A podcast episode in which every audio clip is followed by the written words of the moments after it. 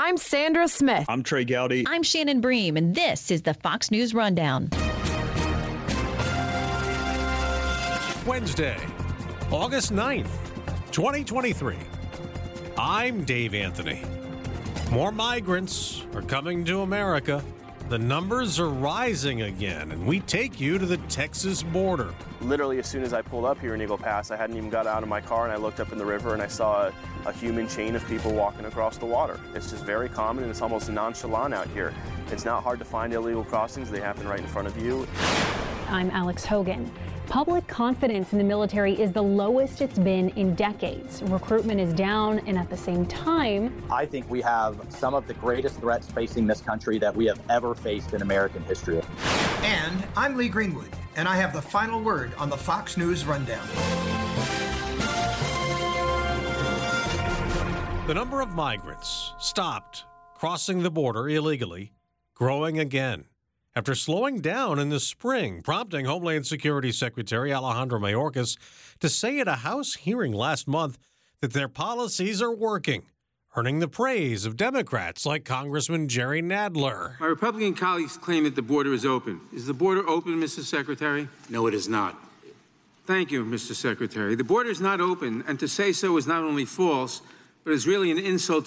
GOP Congressman Chip Roy not so kind to Mayorkas as some Republicans push for his impeachment. I showed you before when you were here the lost voices of fentanyl, the hundreds, the thousands of Americans that continue to die, 90,000 since you came into this committee and lied to us saying we have operational control. And this is a big issue for Republicans running for president. We have a weak president who won't take it seriously, and a lot of people are suffering and dying, dying because of it. That's former U.S. Ambassador to the UN, Nikki Haley. Senator Tim Scott went to the border in Yuma, Arizona last week.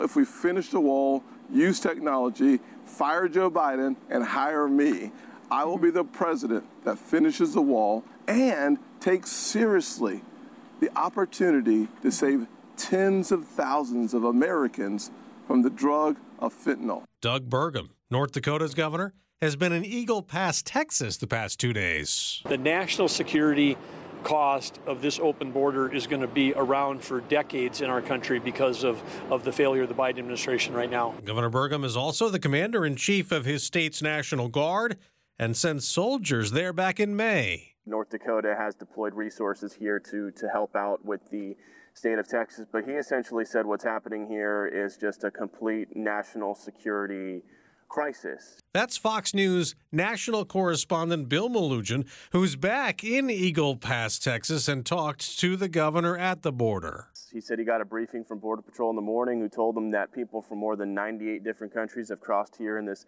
Del Rio sector, including special interest countries Afghanistan, Pakistan, Iran, Yemen, that sort of a thing. Um, he said that if he's elected president, he would be down at the southern border visiting within two weeks. Uh, he said it took Biden, you know, his entire political career to finally visit the border. He says it's something he would take very, very seriously as governor. He's used to dealing with the northern border as governor, but he says the southern border is obviously in, in, in crisis right now. He's one of the governors that responded to a plea for help from Governor Abbott in Texas, right?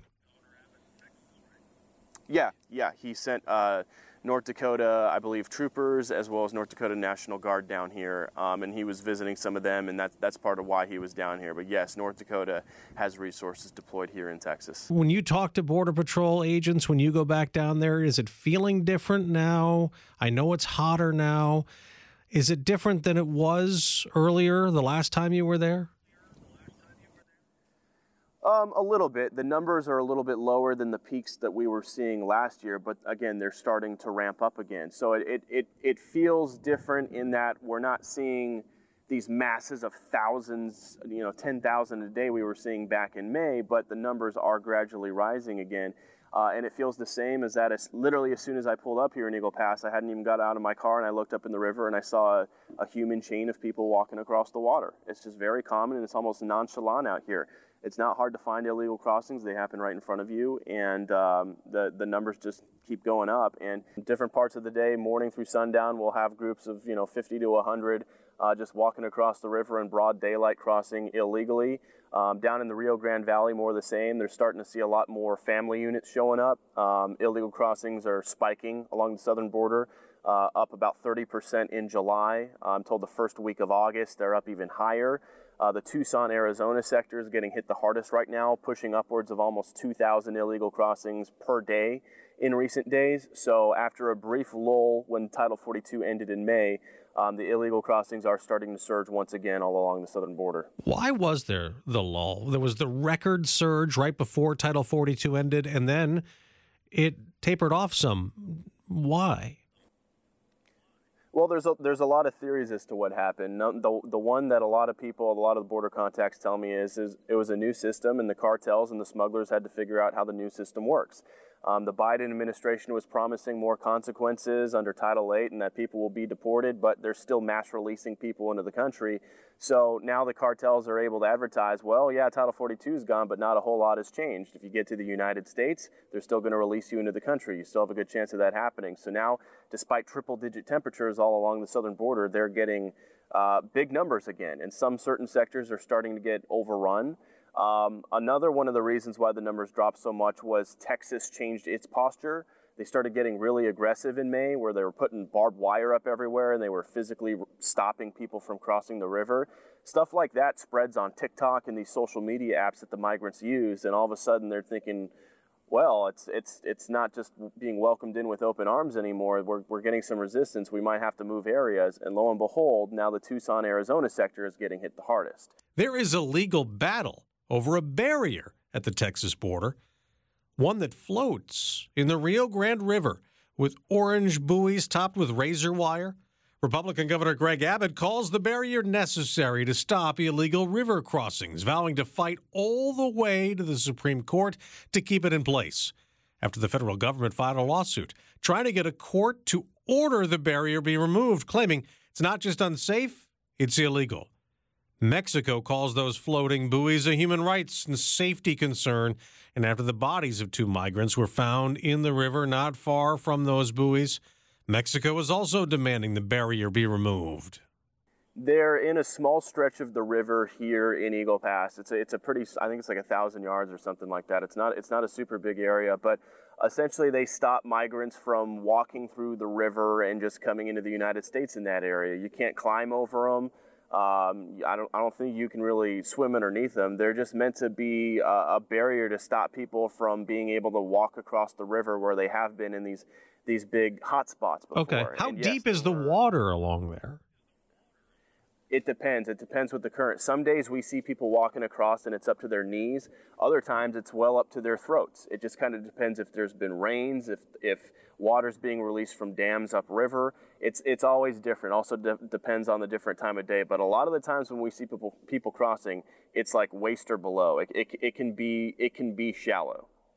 Now another thing that I know that is being given attention in the last couple of days the fight ongoing, of course, with human smugglers and the drug cartels.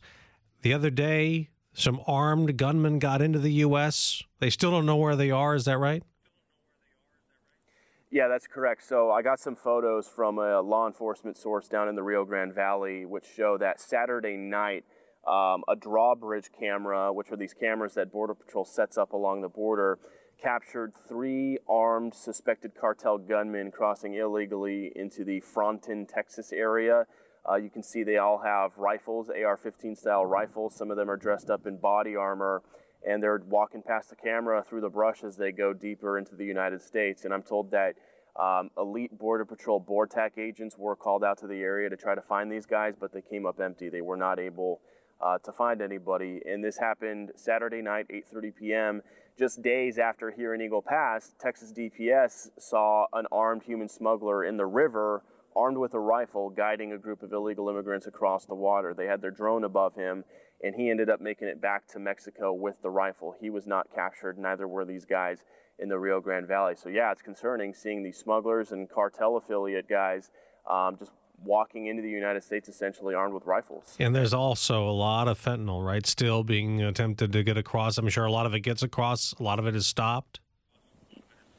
massive amounts. One one port of entry in Nogales, Arizona, one day last week. CBC, CBP says uh, they seized over 870,000 fentanyl pills, and that port of entry in Nogales since October 1st has already seized more than 40 million fentanyl pills. That is one single port of entry out of more than 300 around the country. So it's enormous amounts that traffickers are trying to get into the United States. Yeah, and there was, I think, a meth seizure along the Pharr International Bridge, which uh, goes uh, from Texas into Mexico. That's in a different area uh, along the border, I think, closer to the coast than, than, you are. And it was hidden inside of a shipment of vegetables, like 500 pounds of this drug. I mean, this doesn't seem to even. This doesn't seem to stop or even slow down. Yeah, no, it doesn't, and that's that's right. Pharr as down in the Rio Grande Valley, and we've seen the smugglers hide drugs and all sorts of things. As you mentioned, vegetables. We've seen them hidden in onions. We've seen them in like stereo systems. They strap them to human bodies. I mean, they they they hide them in all sorts of things. They hide them in nooks and crannies of cars. Um, and what people don't realize is less than five percent of all commercial traffic at ports of entries is is scanned by CBP. They're trying to update the technology and get more of it, but most vehicles that go through are not scanned. So who knows how much is actually getting into the country. In the battle over what policies are best to handle illegal drug smuggling and immigration, Vice President Harris took aim at Republicans at a conference of U.S. Latino leaders in Chicago two weeks ago. Across our nation, extremists so called leaders demonize, target, and attack immigrants. Inhumane, outrageous, and un American. And the vice president took issue with Texas border enforcement after a state trooper alleged last month superiors ordered officers at the border in Eagle Pass to push migrants back into the river, including nursing mothers and young children, denying them drinking water. The State Department of Public Safety is investigating that. It's something Bill Melugin says he's not seen or heard of. With Texas DPS, no. I mean, what, what we've seen is they often rescue people, give them water, pull them out of the water. I mean, keep in mind, through Operation Lone Star, a Texas National Guard soldier drowned here in Eagle Pass last April trying to rescue people he saw in the water. They didn't say anything about that. I mean, every time we, we've been out here two and a half years almost now, and we've seen rescue after rescue, drowning after drowning. We've never seen abuse or people thrown back in the water or anything like that. We've seen Texas DPS going after and arresting runners and criminal elements, and then helping and saving families, women, and children, whether they're injured, dehydrated, pregnant, that sort of a thing. Bill Melugin, national correspondent for Fox News in Eagle Pass, Texas. Always good to talk to you when you're at the border. Thanks very much. Thanks, man. Have a good one.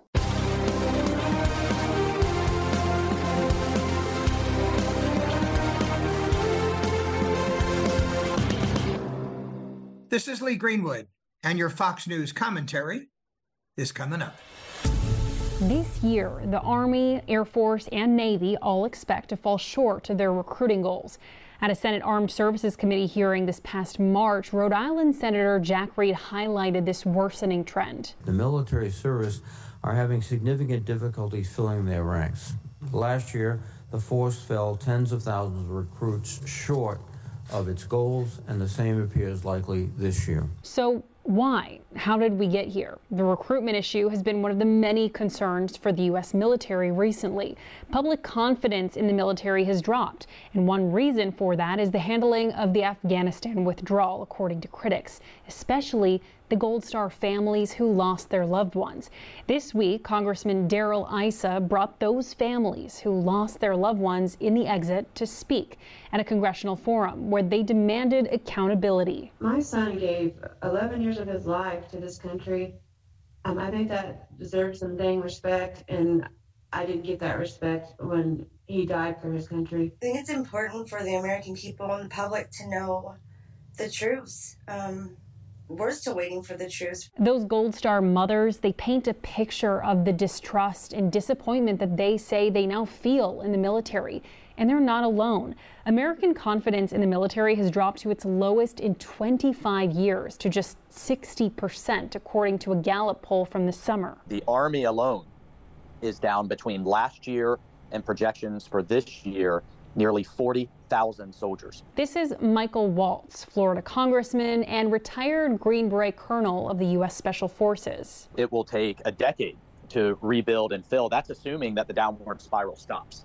So, this lack of public confidence, I think, comes from a number of places. Uh, first and foremost will be the debacle and disaster that was the Afghanistan withdrawal. Uh, I think that's affected a lot of current active duty members thinking about having their kids join a military that would be treated in such a way. And then there's the political aspects of it. Uh, and I think that's had a huge impact. Uh, the military's recruiting base is in the Midwest and the South.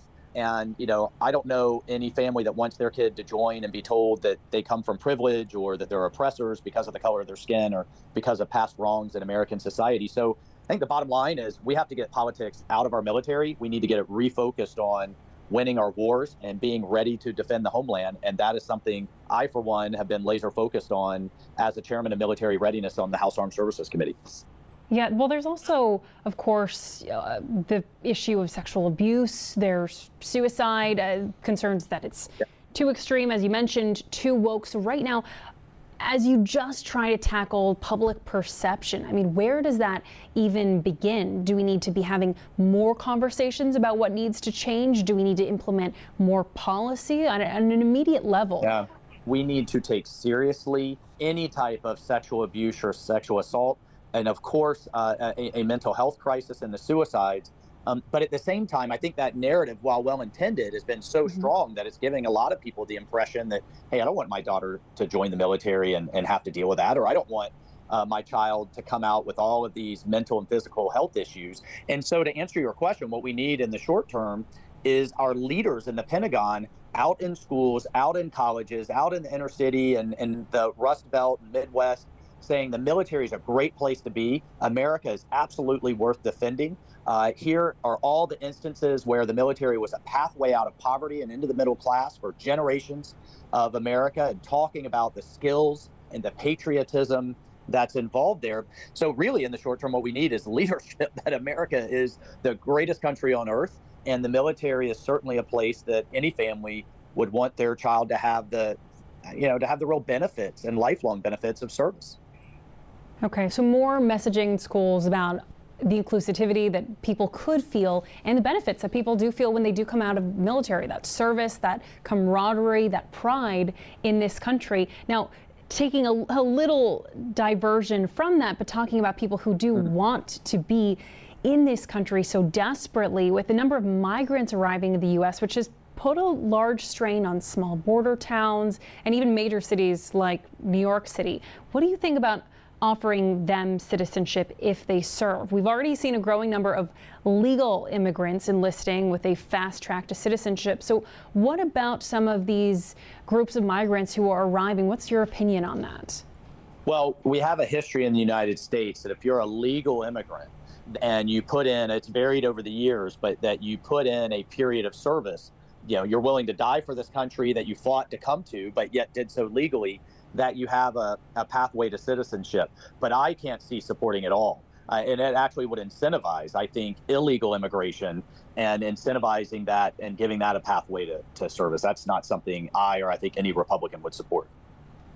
Now, going back to a topic that you had mentioned earlier, the Afghanistan withdrawal, one of the mm-hmm. reasons that we're seeing right now for dissatisfaction with the military, uh, this week, Gold Star families of the 13 U.S. service members who were killed in the Kabul suicide attack, they spoke before Congress. Uh, it was a very moving and emotional moment, many of them saying that they wanted accountability. Do you think that that's something that they will receive? Well, I'm certainly uh, thrilled that they had this opportunity, and they should have had it years ago. Uh, and and they do need to be heard. Their stories need to be told. I've dealt with Gold Star families as a, a now retired colonel, sadly my entire career, and their grief is just overwhelming. But I've never dealt with a group of Gold Star families that were so angry. And the reason they're so angry uh, is they feel like they've been lied to. Many of them feel like they've been misled on exactly how their sons or daughters died. Uh, some of them still don't have all of their personal remains and uh, or effects from their loved ones. And then finally, to hear uh, President Biden uh, and his cabinet repeatedly describe the withdrawal as an outstanding success is just gut wrenching to these families. And on top of that, to have zero accountability, not one official fired, relieved, even laterally transferred as a result of it, I think has just been a slap in the face to every one of them. And will we see accountability? Well, I can tell you we have on, ongoing investigations uh, in the House. We've uncovered a number of things. Um, but sadly and frankly, disgustingly, to, in my view, we've been stonewalled at every turn to get any additional information. But we're going to continue to press. And my promise to those families and every veteran out there is that uh, we're not going to let this go. And as long as I'm in this position, uh, we're not going to forget. And as you mentioned, that's you know a major concern on potential recruits' minds, their families who might see their child enlist, and the dangers of what could happen if they are sent overseas anywhere. So when we talk about the goals of our military, what are some of the other greatest threats that you see around of the world when it pertains to U.S. national security right now? Well, unfortunately, I, I, think we have some of the greatest threats facing this country that we have ever faced in American history. And I don't mean that to sound hyperbolic or kind of over over the top. I truly believe that to be the case. We have never faced an adversary like we face in in the Chinese Communist Party that has an economy as large as ours, but that also has created so many dependencies that make our economy go. Everything from computer chips to pharmaceuticals to the raw materials that go into uh, EVs, uh, solar panels, and this green new economy that the administration's driving us towards, which is putting us right into our greatest adversaries' clutches, and has a military that is now eclipsing the U.S. military with a Navy that's larger than the U.S. Navy, with a Space Force that's launching more uh, than us and the rest of the world combined, and with a nuclear arsenal that's on track to triple. That's just China alone. So all of that overlaid with 33 trillion in debt now uh, I think that's the existential question of our time, is how we deal with all of that with the rising debt problem. Well, pertaining to China, as you just mentioned, Russia and China conducted a joint naval patrol near Alaska, and there's been mm-hmm. a lot of pushback from Republicans saying that the Biden administration needed to take a more stern response. So, in your opinion, what would a proper response be to what we just saw? Yeah, and then by the way, I don't mean to make everyone want to drink as they as they listen to this. But um, but these are very serious problems that we face, and that's why you continue to hear from Republicans. Like, of course, we want equal opportunity for every American to serve, and of course, you know, we have to deal uh, with with the climate. But they shouldn't be the number one and two priorities for the United States military, given the threats that we face. In terms of dealing uh, with the flotilla, I mean, this was an 11 warship flotilla that a combined China and Russia put right off the coast of Alaska. And it speaks to a couple of things. One, the decline of our own Navy. We were only able to muster four ships uh, mm-hmm. to go out and, and meet this group. You know, Biden's last two defense budgets have retired more Navy ships than we're building. So we're, we're going in the wrong direction there, and we need to reverse it. And number two, it speaks to the growing importance of the Arctic. As the ice is retreating up there, uh, it's exposing vast oil and gas reserves, huge fisheries that were previously inaccessible, and actual shipping lanes. We'll start to see commercial ships flowing over the north of Canada and the north of Russia uh, as it goes between Europe and Asia and the United States rather than through the traditional routes of the Suez Canal and the Panama Canal. And the Chinese and Russians want to dominate that. So we need a greater presence in the Arctic. We need to invest in our Navy, and we need to help our allies defend themselves.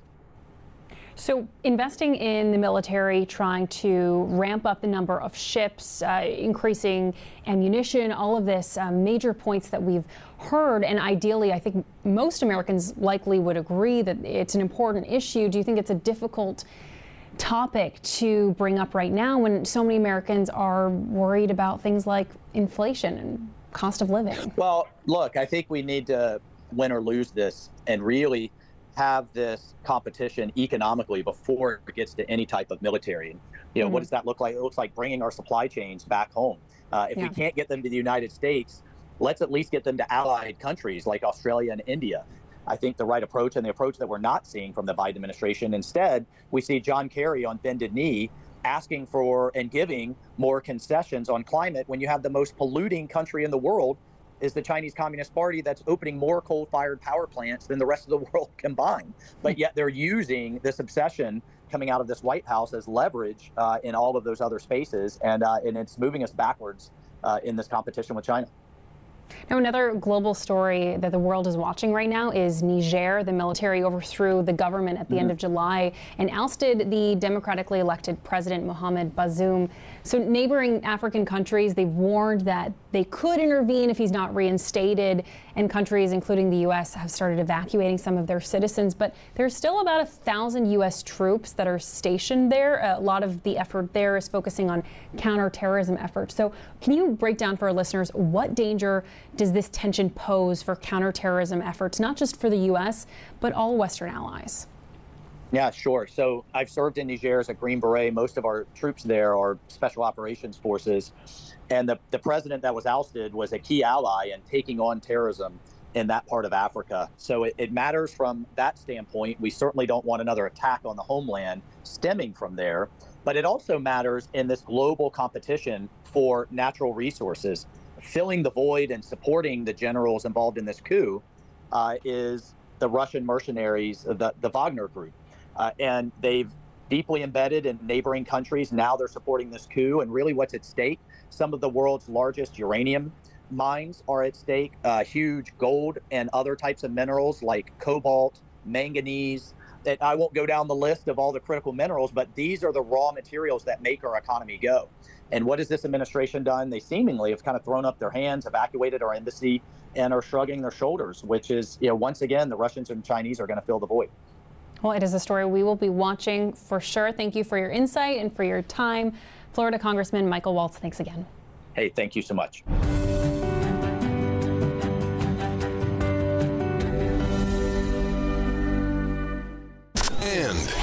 Other news, I'm Gianna Gelosi, calling all monster hunters the Loch Ness Centre in Scotland needs your help for the self described largest search for the Loch Ness Monster since the 1970s. The search for Nessie is planned for August 26th and 27th. The Loch Ness Centre is located in an old hotel where, in 1933, the manager reportedly spotted a water beast in the loch. It's the largest body of freshwater by volume in the UK and one of the deepest. The alleged sighting kicked off a worldwide fascination that persists to this day, and the Loch Ness Centre says this search is planning on using modern technology like drones to, quote, search the waters in a way that has never been seen before. Volunteers are going to be tasked with keeping an eye out for any movements in the water. Loch Ness Monster experts hope to inspire a new generation of Loch Ness enthusiasts. For the Fox News Rundown, I'm Gianna Gelosi.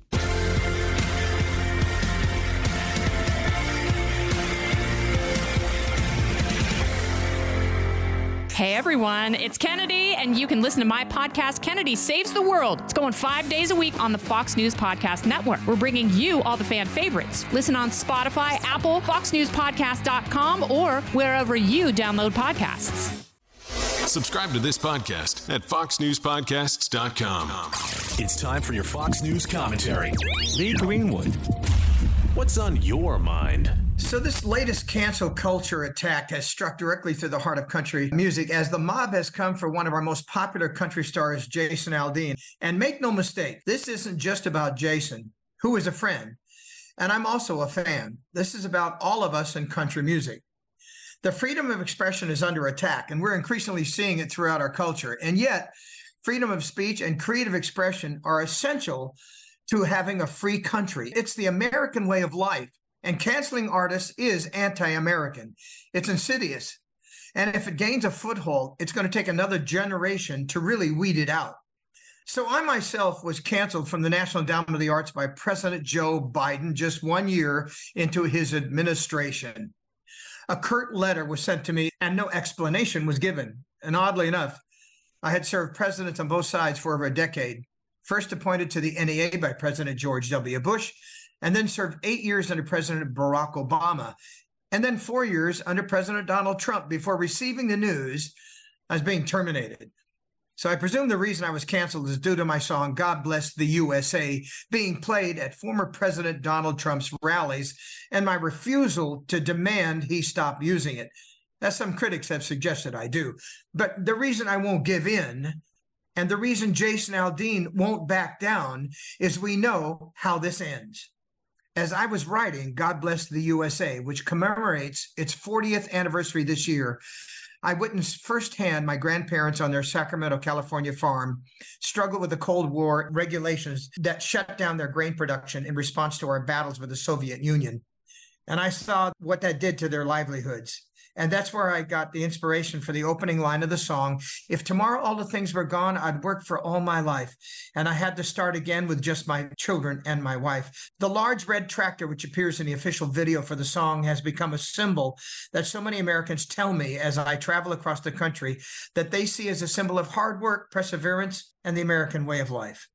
And we must ensure that we don't allow the cancel culture to take our freedom of expression away.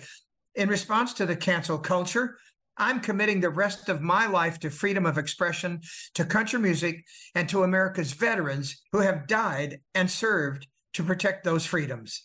And that's why I'm doing this. I'm inviting all Americans to join me in going to adoptavet.com and sending veterans to the movies this Veterans Day for a special salute to country music, a genre that celebrates all that is great about America. And I also encourage CEOs of companies to step up and join us in supporting America, freedom of expression, and free enterprise by just buying out a theater for veterans in their communities. Without patriotic American companies' support, the cancel culture mob wins every time. We must send a message to every coiler of free speech that their actions are not welcome here. As my song says, that the flag still stands for freedom and they can't take that away. May God bless our country music artists, our veterans, and may God bless the USA. I'm Lee Greenwood. I'm a country music artist from Nashville, Tennessee, and proud of our artistry and the things we create.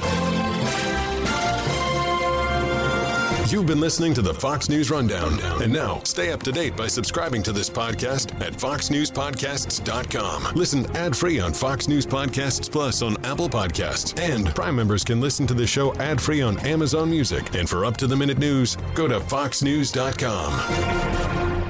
Pull up a chair and join me, Rachel Campos Duffy. And me, former U.S. Congressman Sean Duffy, as we share our perspective on the discussions happening at kitchen tables across America. Download from the kitchen table the Duffys at foxnewspodcasts.com or wherever you download podcasts.